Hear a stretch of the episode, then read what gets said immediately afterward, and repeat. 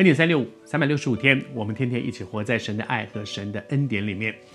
在这一系列，我们分享到耶稣在受难周星期二的那天呢，耶稣讲了三个很重要的比喻。讲完第一个，又讲第二个；讲完第二个，又讲第三个。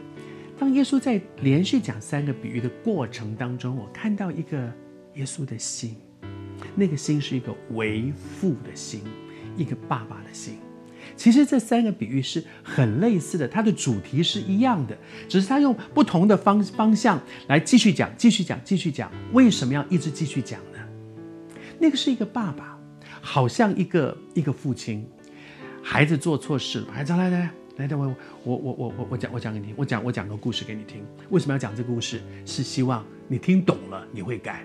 讲完第一个，看这个孩子没什么没什么懂啊，我我再讲一个故事给你听。为什么讲第二个？因为还是希望能够挽回这个孩子。第二个讲完，孩子还是没听懂，我再讲第三个给你听。那个就是一个爸爸的心，就是想我只有一个目的，想要挽回这些孩子，让这些走错路的孩子能够被挽回回来。耶稣面对那些文士、法利赛人，那些自以为义的人，耶稣就是。我我讲一个例子，就是要你们能够能够悔改，结果你们好像没有什么。再讲第二个，再讲第三个，我读给你听。耶稣讲完第一个例子之后，他这样说：“他说你们再听一个比喻，我我我再讲一个给你们听。其实讲完第二个之后呢，后来他又讲，我我再讲第三个给你们听。我每次读到这里，我都觉得哇，主就是这样对我们的。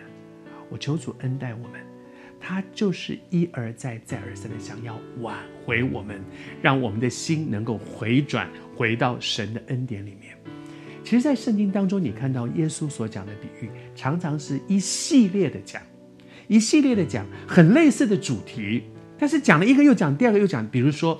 路加福音十五章，很多基督徒很熟悉。耶稣讲了三个比喻，第一个比喻是失羊的比喻，有一个人有一百只羊，九十九只都乖乖的在羊圈里面，但是有一只不见了，他要去把那只找回来。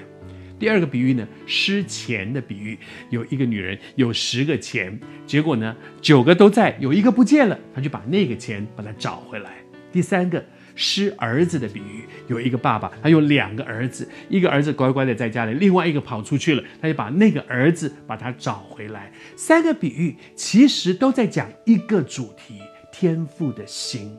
天赋的心要把那个把那个失落的把他找回来，然后就是非常非常的喜乐，他渴望我们也能够和他一样，能够体会那个天赋的心。同样的比喻连续讲三个。